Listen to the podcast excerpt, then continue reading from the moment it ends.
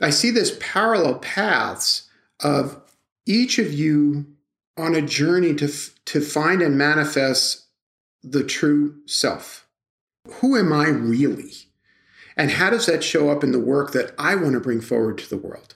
Right? Because normally when we when we think of that existential question, you know, the Hollywood picture is that you would each leave your business and go off and do something. But no, it's about actually reshaping the business that you are doing in a way so that the suit fits better. With an investment thesis that is not typical, where investment thesis is calling forth a kind of different approach to leadership. We don't know if these experiments will work out financially, right? But that's not, you know, the calling to doing that seemed to be larger for each of you. Welcome to the Reboot Podcast. We are so glad you're here.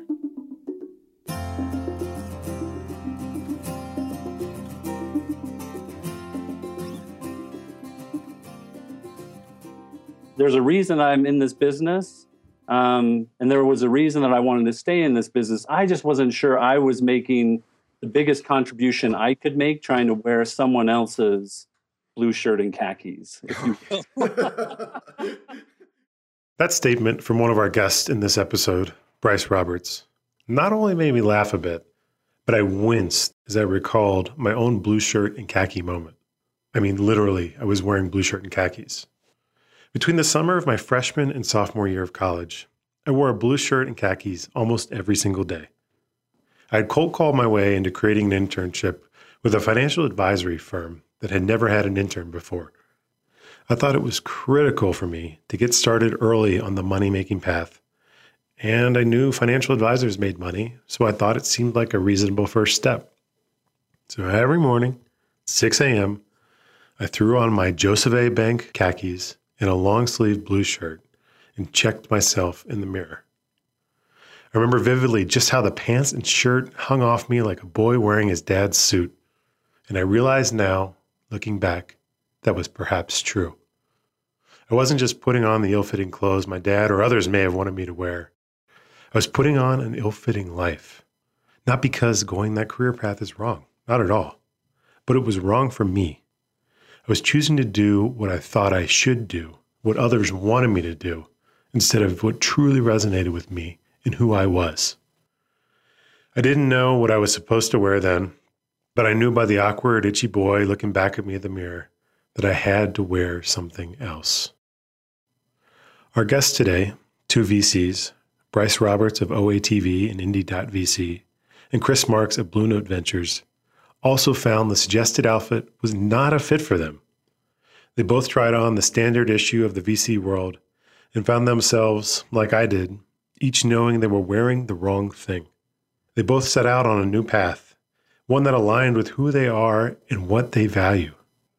In a conversation with Jerry and each other, they explore the challenges of their journey. And today's podcast may leave you asking yourself In my own work, what are my values? What are my priorities? What am I wearing today?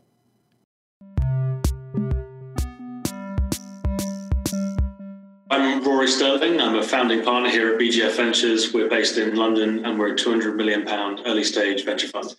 I would recommend uh, reboot bootcamp, hands down. I, if you're on the edge and thinking about it, I would just do it. You'll, you won't regret it for a second.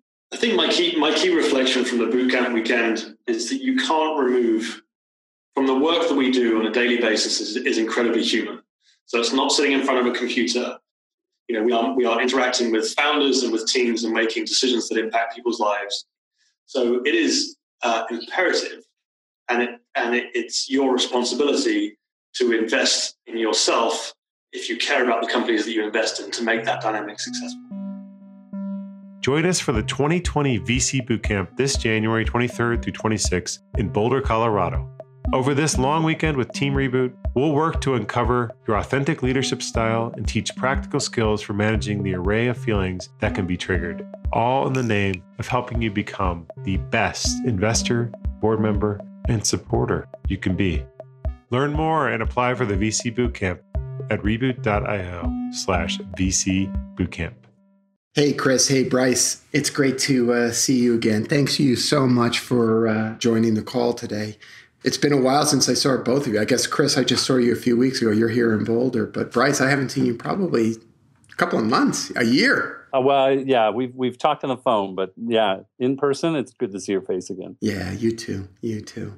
So uh, let's take a minute and introduce yourselves, Bryce. If you can go first and and tell us who you are, and uh, this will give the listeners a chance to sort of separate the voices. You bet. This is Bryce Roberts. I, uh, I, founded a venture capital firm 10 years ago called O'Reilly Alpha Tech Ventures with Tim O'Reilly and Mark Jacobsen. Um, and I am a, currently a VC, and that's pretty much it. Okay, great. And Chris? Sure. So my name's Chris Marks.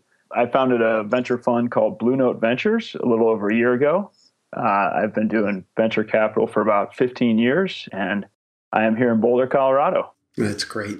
Thank you so much. And um, you, both have been friends of mine for a while. Bryce, a little bit longer than you, Chris, but I've always enjoyed our conversations and and and really the explorations that we've had. And I was excited about the idea of getting, uh, well, first of all, getting two VCs in the same place.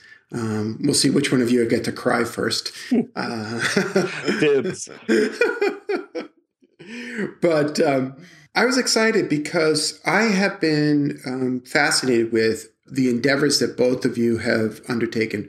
One on the on, on the one hand, Chris, with Blue Note and and your thoughts around authenticity and authentic leadership, and Bryce, the Indie VC initiative and and your thoughts about that. So let's maybe by way of just sort of launching in, why don't you tell us a little bit about uh, what those initiatives are? And and Chris, if you don't mind, why don't you go first and tell us a little bit about uh, Blue Note? Sure. Um, as I mentioned, I, I started Blue Note a little over a year ago. Um, Blue Note is an early stage venture capital fund. Uh, we invest in great technology companies and serve entrepreneurs committed to authentic leadership. So that was uh, kind of the vision I came to after um, lots of thought uh, around what I liked about venture and what I didn't like, uh, what had worked over the last 15 years and what hadn't worked, and uh, several uncomfortable coffee discussions with you, Jerry. So that's uh, that's really where I landed. Um, I finished. Uh, I did a first close in the fund around the end of last year. a second close a few months ago, uh, we have uh, made our first couple of investments, and the idea there is really to uh, model um, a relationship and an authentic um, set of values for uh, the entrepreneurs we work with and the entrepreneurial community in general, uh, and to identify those entrepreneurs and those businesses that kind of fit that model and that mold. So, I, you know, thank you for that. And I'm going to just jump in uh, on that. So, uncomfortable conversation with me. I, I, re- I do remember a walk in Madison Square Park in New York where I sort of kind of, kind of called you on, on it, didn't I, Chris? Yeah. Yeah. You, you did more than once. I think uh, it all started with, uh, you know, a couple of years ago, we'd get together maybe every month when you were in Boulder and we'd talk about reboot and where you were going with that. And then you'd say, so how's the new fund coming? And, I think it was six months in a row where I said, "Well, I'm not, you know, haven't really started yet. It's getting there. I'm thinking about it." And finally, you know, I think it was that sixth meeting where you looked at me and said, "So what's really going on? Why mm-hmm. why haven't you started this?" And uh, the truth was uh, that you helped me see is that I really wasn't excited about doing just another venture fund. And so then it took a a few more uh, cycles and a little bit more conversation to figure out exactly what I was excited about uh, and yes, that walk in, in the park in New York was one where uh, you asked me, I think, 10 times in the course of that. We did a few loops around the yes. park. I think about 10 times, you know, why I was doing it, why I was doing it. Um, and so, yeah, that was, that was helpful. Mm-hmm. Well, I remember that well, and and uh, I'm really proud of the fact that you know, as a friend, I was able to just sort of kind of jump in there and help you a little bit with what I think is connecting to a deeper purpose. Yeah, I agree. I, I appreciated the support. Um, as always, you were there to ask the the hard question and and get to the right answer. So it's been uh, it's been an exciting ride ever since. So Bryce, I, I, I, you know, I have the good fortune of being able to watch both of you on video, and I saw you staring at the screen, looking at him, and kind of smiling. Um, what do you think of what uh, Chris was just sharing? You know, I, I think um, I think our business doesn't really reward people publicly for thinking differently. I think, yeah, if you look at the people who really have had an impact on the venture business over the last several decades, they're people who um, took a leap and broke a mold and tried a different approach. And so frequently in venture capital and the work that we do, we uh, our incentives are to keep doing stuff that works and that's been working and dissuade you from trying to do much of anything different than what you have been doing. And so I love hearing from you know fellow practitioners, people who care about founders that they want to do something different, that they're willing to kind of put themselves out there and take some risks.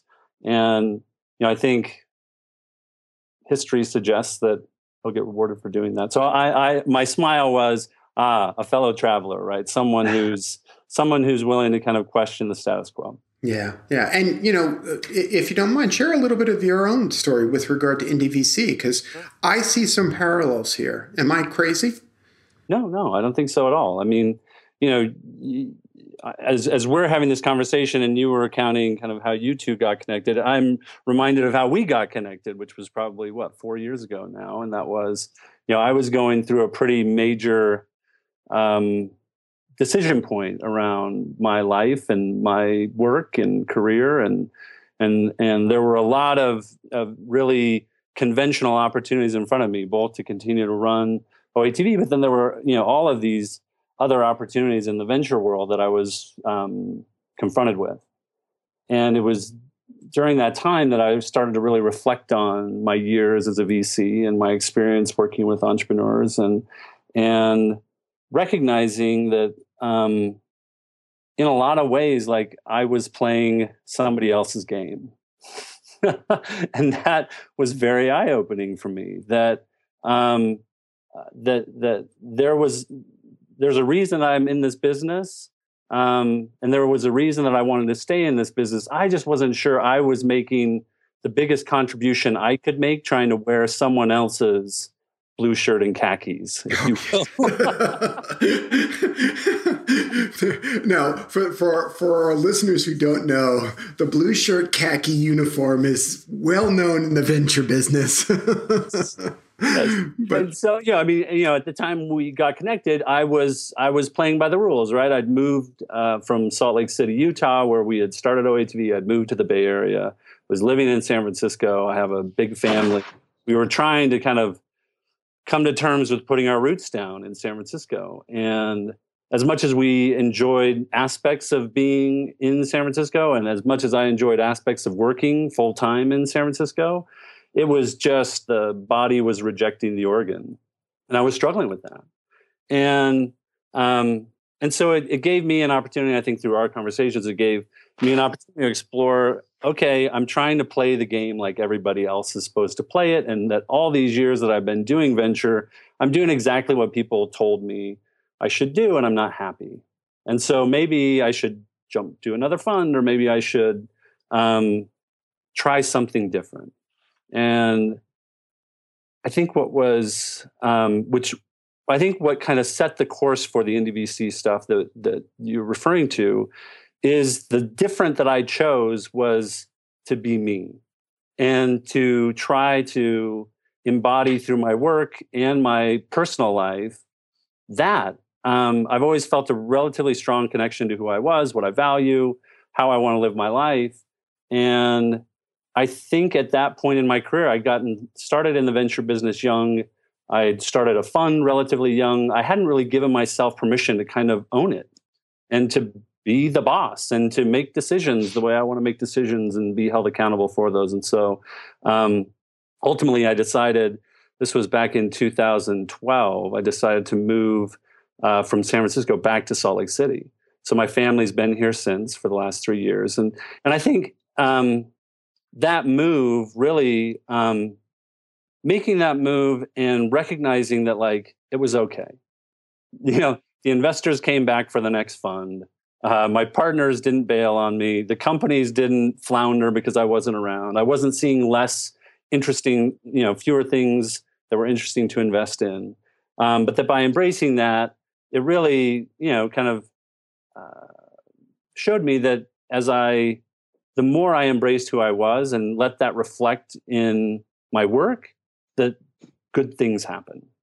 Um, and that made me think about is you know I, I got thinking a lot about the founders that I work with and and are they able to express themselves in the most real relevant way possible or are they kind of trying to fit this mold? And and fortunately a couple years ago uh, Aileen Lee from you know cowboy ventures gave it a name right? What were they trying to be? They were trying to be a unicorn. They were trying to fit this profile of a company and profile of a founder and they would you know we we'd study incessantly the moves that Zuckerberg and Kalanick and all these guys were making on their way to creating massively valuable companies. And that became the pattern recognition. That became the really well worn, understood.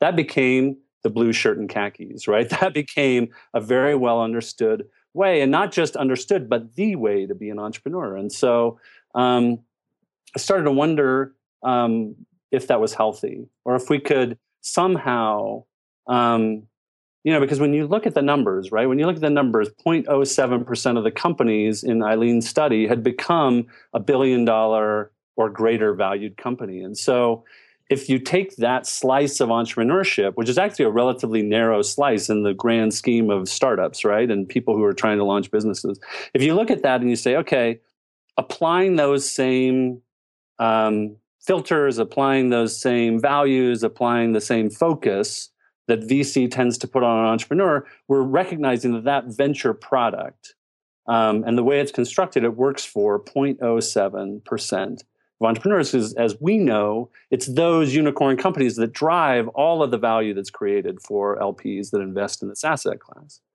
And so um, the Indie VC experiment was to say, okay, that's a pretty well understood path. Um, but it's a relatively narrow slice. And yet, those people benefit um, significantly from the resources that a venture investor brings to bear. And so, you have this kind of these two worlds that aren't connecting this kind of bootstrapped entrepreneur and this kind of value added uh, networked VC. Um, and yet, if you get on that VC track, it's a very narrow path that you get to follow, essentially.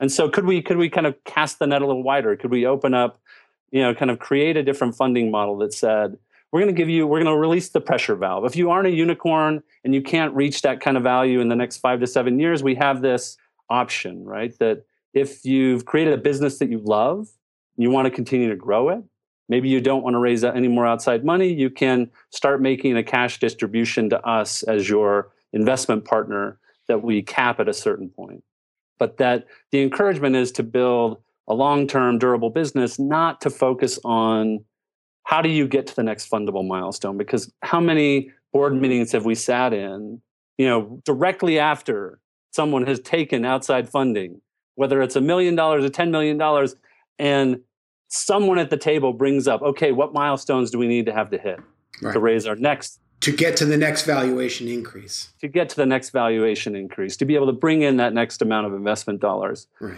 and so af- after having watched that process kind of chew up and spit out so many founders who i really loved working with and who probably had some great businesses in there that just didn't fit the mold i thought let's try something different. In the same way that i think differences have have you know people who've tried things differently have overly benefited here in the venture world. I think potentially there's an opportunity to do that. So at the first of at the first of this year i put up kind of a landing page talking about this this project this little experiment we did at, at a site called indie.vc indie.vc and kind of laid out a little bit of the thinking. Uh, it was very raw. Uh, there was no indication of who was behind it but the day that I published it and it went live, some people started emailing about it. And the next thing I knew, it just blew up. And so where I was kind of expecting tens of people to kind of find it and and and submit for it, we had 500 plus people submit to it with no press, no nothing, just you know, kind of spreading through people's networks. And I think, you know, um, the opportunity for me that you and I have talked about and, and that I think is really interesting is that we've tapped into something. Mm-hmm. I don't know what it is, but we've tapped into something, and I think we owe it to ourselves to play it out a little longer and see, you know, who else kind of rallies around this, who else does this speak to, mm-hmm. and who can we help uh, bring those ideas, those values that they have into their businesses uh, that may or may not look like what a traditional Sandhill Road investor would be interested in in backing. So that's that's the IndieVC thing. So thank thank you for that. The so I want to I want to connect these two thoughts and then expand it because I think the two of you have done something really remarkable and notable, which is that both of you have tapped into your own experiences, quite frankly, to empathetically connect with entrepreneurs in a different way. Both of you, in a sense, are calling for people to not wear somebody else's suit, somebody else's ill fitting suit, and created structures to try to manifest that and see what can happen, even if it's not the traditional way of going about doing things. Am I seeing this correctly? You're both nodding. Chris, am I seeing this correctly? Yeah, I think that's a good way to put it. I mean, breaking from the mold, uh, as Bryce was just describing, is is it's hard to do in this industry. You know, I remember Jerry when we were talking about it. I think your line was, uh, you know, when you're standing at the urinal, just look straight forward. It, it, it, there's it's it's tough because uh, you wonder about the acceptance in this industry like anywhere else and you wonder what what other people are going to say or how the market's going to react to it as bryce said you put something out there and then you just sit back and you and you wait to see how it's accepted or not but um, the comfort you can get in knowing it's uh, something that you're genuine you know that reflects genuinely where you're coming from uh, makes it makes it worthwhile and i i think that um, you know both of these again another thing that Bryce was talking about that I can relate to is this idea of Jerry, I looked for a long time for someone to do this with, for someone to kind of launch this next fund with. And what it comes down to at the end of the day is uh, if you want to do it the way you want to do it, you want it to be reflective of your passions and where you want to go, you just kind of have to do it. Um, and I think that's how a lot of entrepreneurs get to that point of staring over the cliff as well. Mm-hmm. Um, and taking that first step can be the hardest part. It, it, uh, it, you know, I know it was for me, and it and it sounds like Bryce gave it a lot of thought as well. Um, but I I think that vein of of kind of taking that step outside the norm and doing it for uh, something that we both believed in kind of runs through both those stories for sure. Yeah, I, I, I see that, and and having known the two of you, I knew that you were both in parallel working through the same sorts of, of kinds of uh, issues. And, and, you know, in a sense, I see this parallel paths of each of you on a journey to, to find and manifest the true self. Who, who am I really? And how does that show up in the work that I want to bring forward to the world? Right? Because normally when we when we think of that existential question, you know, the Hollywood picture is that you would each leave your business and go off and do something. But no, it's about actually reshaping the business that you are doing in a way so that the suit fits better. You know, and that whether it's IndieVC or it's OATV being run out of your home in Salt Lake, where you and your family take precedence over playing the game you know, or Chris, you being brave enough to actually launch a fund kind of by yourself with an investment thesis that is not typical, where investment thesis is calling forth a kind of different uh, approach to leadership. We don't know if these experiments will work out financially, right? But that's not, you know, the calling to doing that seemed to be larger for each of you. You're both nodding. Yeah, yeah, yeah. I'll just say, you know, I um, in my past life before I got into venture, I was a, a corporate lawyer. I was a deal lawyer, and um, you know, I was taught that that uh, you do that without any emotional connection to what you're working on. Otherwise, it's dangerous. And when I got into ventures, I'm sure Bryce found in his early years, it was much the same. The idea was to um, to to really let the spreadsheets do a lot of the the decision making um, for you, and um, kind of a, a, a, the relationship was really based on um, the negotiation and the capital that got you involved in the the deal in the first place, and, and so breaking down some of that, you know, kind of the evolution of getting away from that and and kind of recognizing that the relational piece of it can actually be a strength. And I do think it's a, a, strength. We we don't know whether these plans will work out financially. You're right, but I wouldn't be doing this if I didn't think it was a good investment strategy. At the end of the day, uh, if any of my LPs are listening to this, that's certainly the case. But you're right. I mean, the evolution away from the traditional model and the evolution away from what's known and comfortable and had made a lot of people a lot of money and been very successful was was uh, was the challenge. Mm. Bryce, any, any response to that? Any thoughts on that? Yeah, I mean, I think the, I think in this business, you're going to process the risk a couple different ways. One is, you know, will I have support from investors? Will I have support from LPs? Right, and so, you know, with with OATV, we've built a great franchise over the last decade. We have three funds. We've turned away more money on our last fund than we took in. I mean, it's it's just been a great performing fund, and and and we've been able to do well. Um, and I know Jerry, when you and I talked about, okay, I want to kind of make this make this pretty big transition. Like there's something here, and I got to keep tugging on, and I, I, need to give this indie VC idea a little bit more space to kind of um, see what see what it has to offer.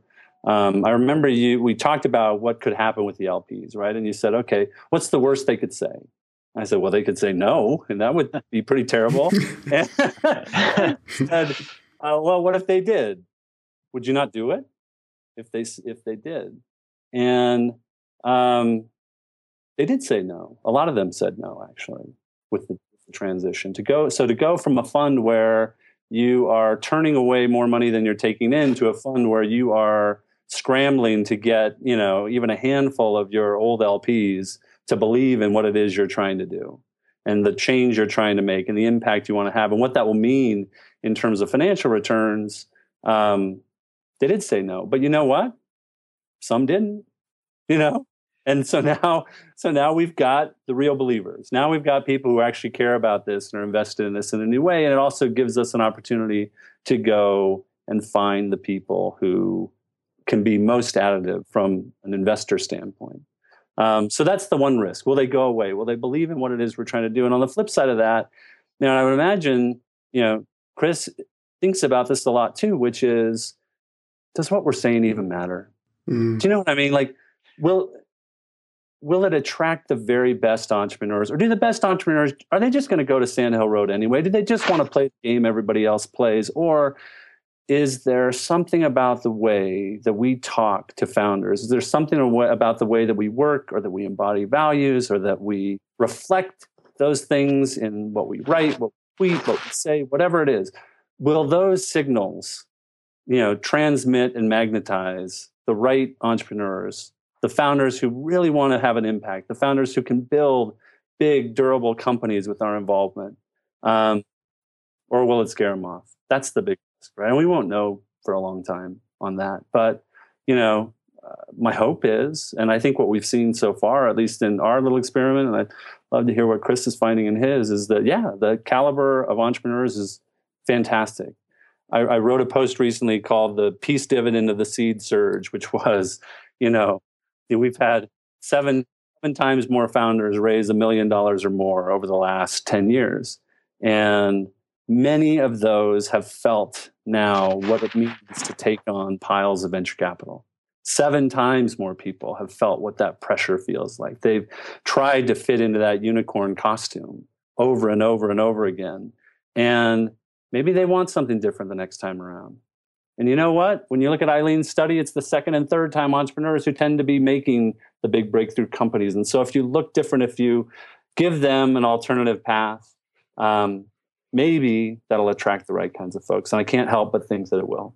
What do you think, Chris? What do you think about yeah, what Chris is saying? Yeah, I, I, would agree with that. I mean, I think both on the, I, I felt it uh, heavily on the LP side for sure. Um, you know, when I would lay out my vision for Blue Note Ventures uh, in the leadership piece in particular, the reaction was always very obvious to me. It was either resonating with someone, in which case um, the pitch would tend to go one direction, or it was absolutely not resonating, in which case um, I knew it was probably not a great use of either of our time. And, and that was very hard for me at first, um, for sure. When I was looking to get those first anchor LPs and I was uh, operating with a fear that it wasn't going to get to a point where it could be real, that was hard for me to stick to the script. Um, but but I, I did, and much like Bryce, I think at the end of the day, um, the people who are on board um, are the true believers and um, wanted to come along for the ride and wanted to be part of the, the vision. So I was excited about that. On the entrepreneur side,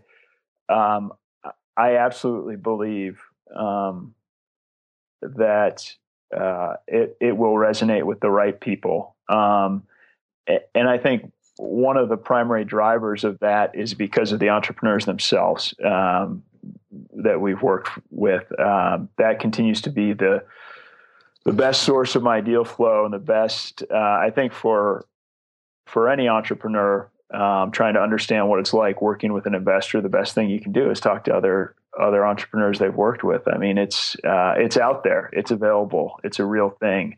Um, everyone has their own style, not just the two of us. Everyone is a little bit different in the way they do it, the way they go about it. Um, and you know, I'm I'm a firm believer that uh, if you stay true to who you are and you interact with the entrepreneurs in a way that um, comes from your heart and uh, speaks to who you are, then that message gets out there. You know, I'm glad you you you you shifted it, you know, Chris, to that because uh, and I'm going to sound a little bit like your older brother, guys, because I'm older than both of you. From, you know, from where I sit, and um, I've been I've been coaching now for ten years. The number of entrepreneurs who speak to the same issues that both of you have spoken to, and and Aileen did us all a favor by giving us language around this unicorn, but but she did not identify something new. She identified a phenomena that's been going on, I think, as long as human beings have been together, which is this phenomena of ourselves pretending to be someone we're not. And who we pretend to be de- depends on different society factors, right? When I was coming of age as an adult, it was pretend to be Bill Gates, right? And then it was pretend to be Zuckerberg. And then it was pretend to be this one and pretend to be that one and pretend to be this one. And the result is this constant uh, diminution of self to the point where people walk around going, Who the fuck am I? I've been pretending to be someone else for so long that I'm disconnected from who I truly am. And the pain of that in Buddhism, we call it dukkha. This, this existential pain of being just disconnected from the truest sense of our own values. That's, a, that's not a phenomena that is limited to these times, to these unicorn times. Now, I say this because I'm going to say to, something to you guys that I often say to other coaches who are just beginning. This experience of pain that you've both had of trying to raise money from LPs and facing rejections, of trying to do things differently, of trying to fit and wear a different suit that is more fitting for you, do not forget that feeling. The entrepreneurs are dealing with that every single day. Every single day. And you get to have a superpower. You get to have a distinct competitive advantage because you get to know what it's like to walk in their shoes. Not in some theoretical way of, oh, I get, I understand what it's like to build a company. Yeah, that's important because you've both been entrepreneurs in your own way. But you get to know what it's like every day to have to make choices around family or friends or face rejection. And that's an experience that I think entrepreneurs will resonate with. Because when they come to my office and they sit on my couch and they cry, what they're really looking for is a partner. You know, Chris, you started to say something before. You said the entrepreneurs with whom we, or for whom we work, or we work for, and then you corrected yourself, work with. Mm-hmm. But I think your first instinct was spot on. Right. Right. So yeah. Jerry, how, Jerry, how do we help them connect to that? Do you know what I mean? Yeah. Because as you know, the coaching um, client relationship is different than a VC. I'm your boss. I'm your board member. My job as a board member is to hire and fire you, right? how do we give them a place, make it available, you know, empower them? Because because you're right. I mean, you and I have gone back and forth on this a little bit, which is, you know, I'm not. I don't come from an operating background. You know, I, I'm I'm not going to be that board member who's saying, "Hey, I'm looking at your margins right now, and I know like Yeah. this is going on or that's going on." Some, you know, or hey, I was in that when I was a CEO. I knew exactly how to handle this, and here's what you do, right? Right. Okay. So I'm going to coach you, Bryce. Okay. What feeling do you have behind the observation? Hey, I don't come from that operation back operational background. I can't talk to you about margins. What feeling about yourself is implicit in that statement? That I don't look like some other VCs, Right. Potentially don't come from the same background that people say you're supposed to have to be a super VC. Right. And so therefore you're inadequate in some capacity, Sure. aren't you? Right. Sure. Right. So hold on to the connection to that feeling. Mhm. I'm slightly inadequate. I'm less than. Mhm. Okay. Is it true? Of course not. of course not. Of course not. And I, and I and you and I both know the person across the table from me is feeling the exact same way, Exactly. right? Right. And so what you're really asking is how do I help them? Yes. Well, the first thing we do, and Brad Feld and I will talk about this a lot in the VC boot camp. We're going to do this this spring. But the first thing you do is take care of your own internal insecurities. Do not do the violence and project them onto the entrepreneur. Because I feel inadequate, I'm going to overstate what I'm about to say and get aggressive. Your margins suck. Well, what the fuck do I know? Hmm I'm just a VC. I haven't run a business in 15 years. Right? Right. And But I just all- but I just read Fred's post about I just read, right, right, exactly, exactly, and right, and we're all, care about your gross margin. and we're, and we're all laughing because we've all sat in those board meetings where the blowhard starts talking, right? And so, rule number one get control of your own feelings, acknowledge what's going on. So, a simple thing is hey, I don't have any experience in this particular area, but what occurs to me is this question, right? One of the things that I always observed is that board members tend to ask too few questions and make too many statements. You know what I mean, guys? Yeah, no, I, I, I know what you mean. You know, I, I uh, when I first laid out the um, idea for Blue Note Ventures, a lot of people would come to me and say, "Well, that sounds great. How are you going to know who the authentic leaders are?"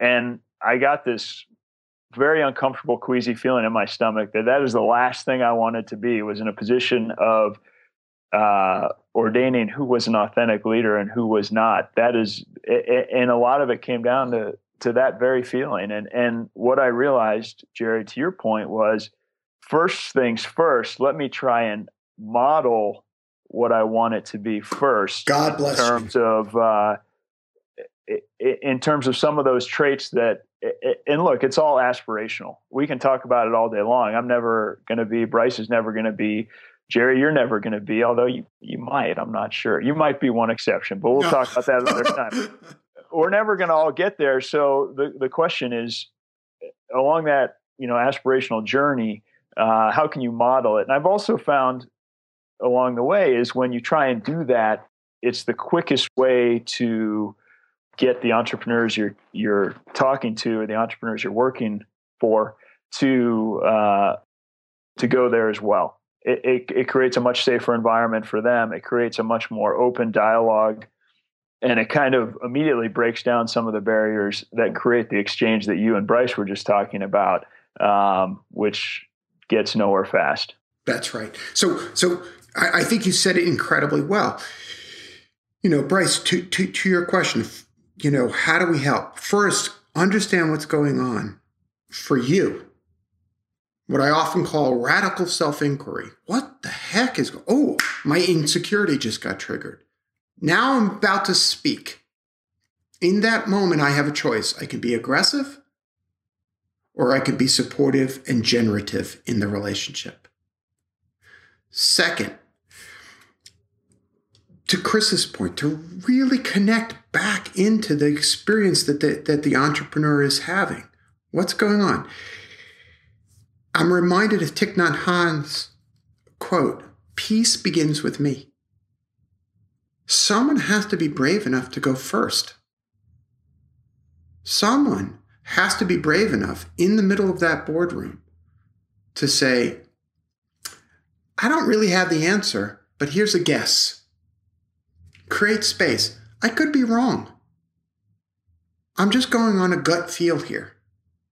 Or, hey, I have four other companies in my portfolio and I'm doing that crazy thing that VCs do, which is pattern matching. Because I have four other companies, therefore I think I know the truth. When the truth is invented every single time in every single investment. There are things to learn that you can carry over, right? But a kind of spaciousness around that. And I think that the first way it happens is that you you have to get control of your own insecurity, which are constant and inevitable and always there. I don't know. Does this resonate with the two of you? I could be wrong. No, I mean, I see what I did there. yeah, no, I mean, you know, as as you've probably experienced, there's oftentimes two conversations going on in the board meeting. There is the business of the board meeting, and then there's the show of the board meeting. Yeah. Right. The you know you you're now on a board with someone who has a great investment track record, and you want them to see you as just super sharp and the next time you show them the the thing you're really excited about, that they're going to lead it. You're going to look really, really smart. Your LPs are going to think you're really smart, mm-hmm. and you've built this relationship there, right in front of your CEO, right in front of the board, right in the board meeting, by making that super insightful question about their margins, right? And those are two very different things.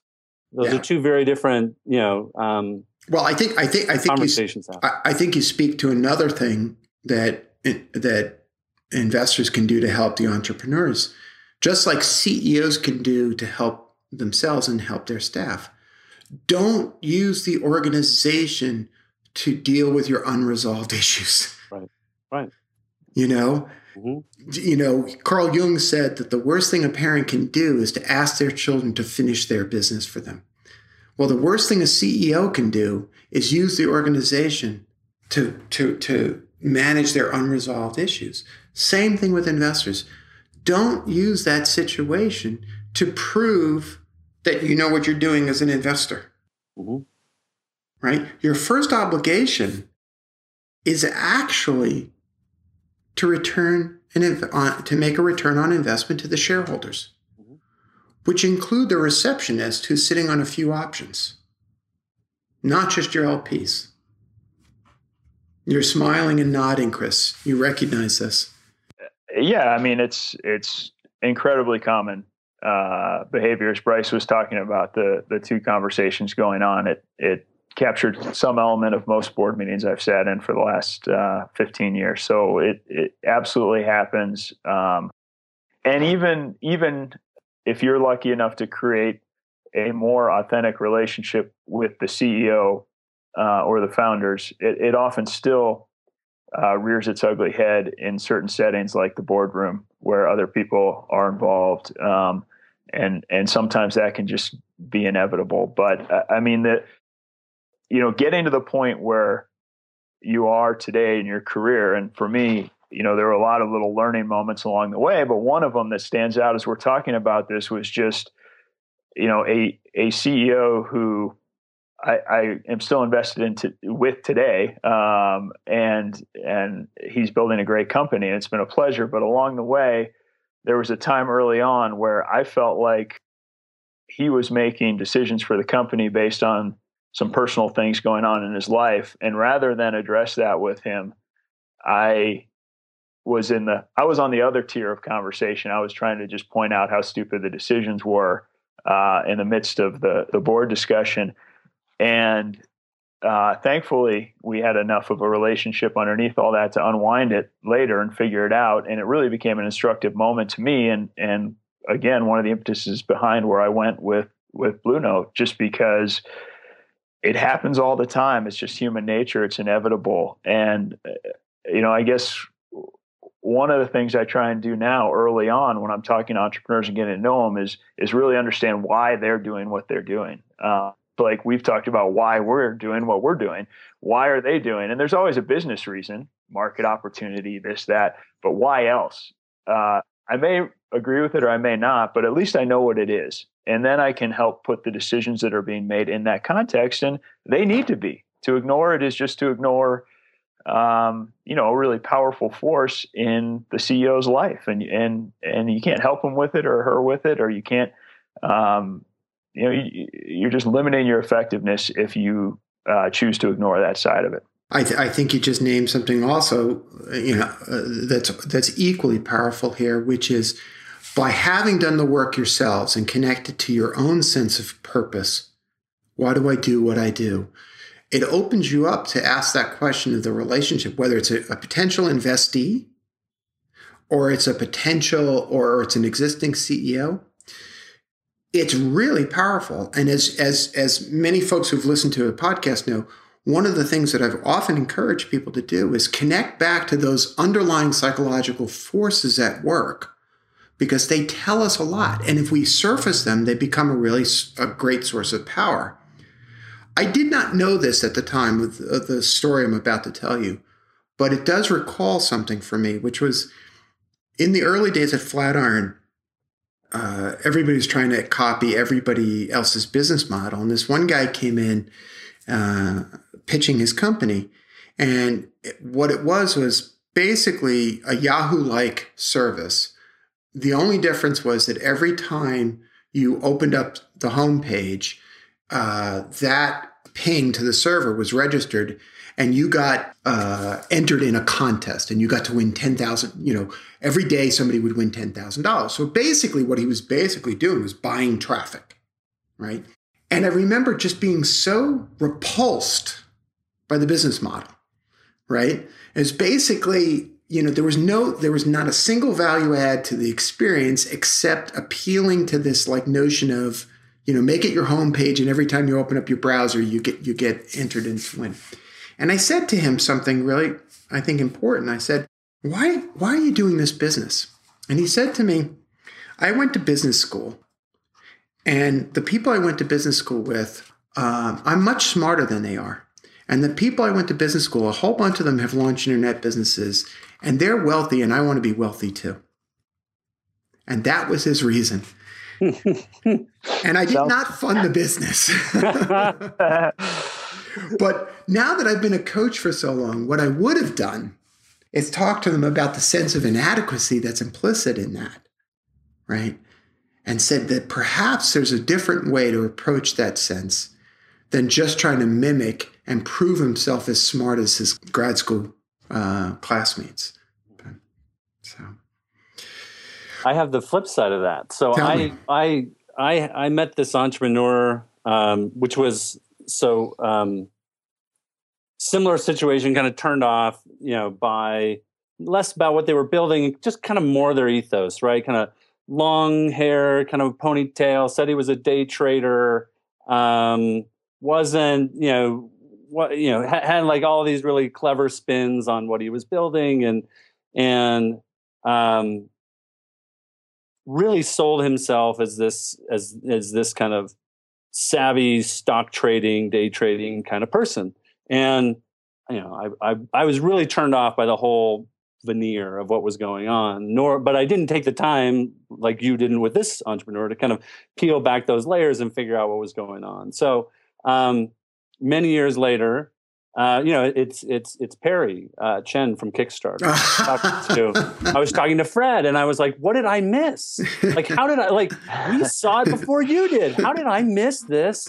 Company said you missed Perry and missed Perry, and so I, you know, unfortunately, I could, you know, I still kept a relationship with them. And I reached out, I said, "How did I miss you?" said, well, I couldn't tell you that I was a waiter.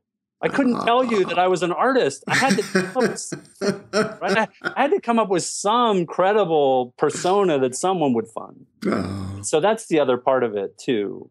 Is um, sometimes you miss the right ones, and other times you get you know um, other times you miss them for the re- for the reasons we both did with these that we didn't take the time to unpack it with them right. and figure out who they were and unfortunately in just the volume of things we end up looking at in our business you know some of those do slip through the cracks oh that's a, that's a funny story that's a hysterical story thank you well thank you both so much for this this was really a really great conversation and i know people are going to enjoy it um, as I said to you before the call, you know, I've wanted you guys to meet for such a long time, and uh, I finally made it happen uh, by way of the podcast. Yeah. And now you understand why. Absolutely. Uh, yeah. You know? And so go off and go do good things together. we will. We will. All right. Uh, and thanks for all of your support through all of that. It sounds like from from this conversation, we both benefited um, tremendously having you in our corners. So thanks for everything, Jerry. Well, it's my pleasure. You know, it's it's it's just a delight to work with people that I really care about, and I care about both of you. Same. Likewise. Likewise. Thanks, Jerry. If you enjoyed this episode, go to reboot.io slash podcast to listen to all five seasons of our podcast conversations. And leave us a review on iTunes. That's the best way for other people to find and enjoy the show just as you have done. And don't forget to join our mailing list at reboot.io slash signup so you never miss an episode. Thank you for listening.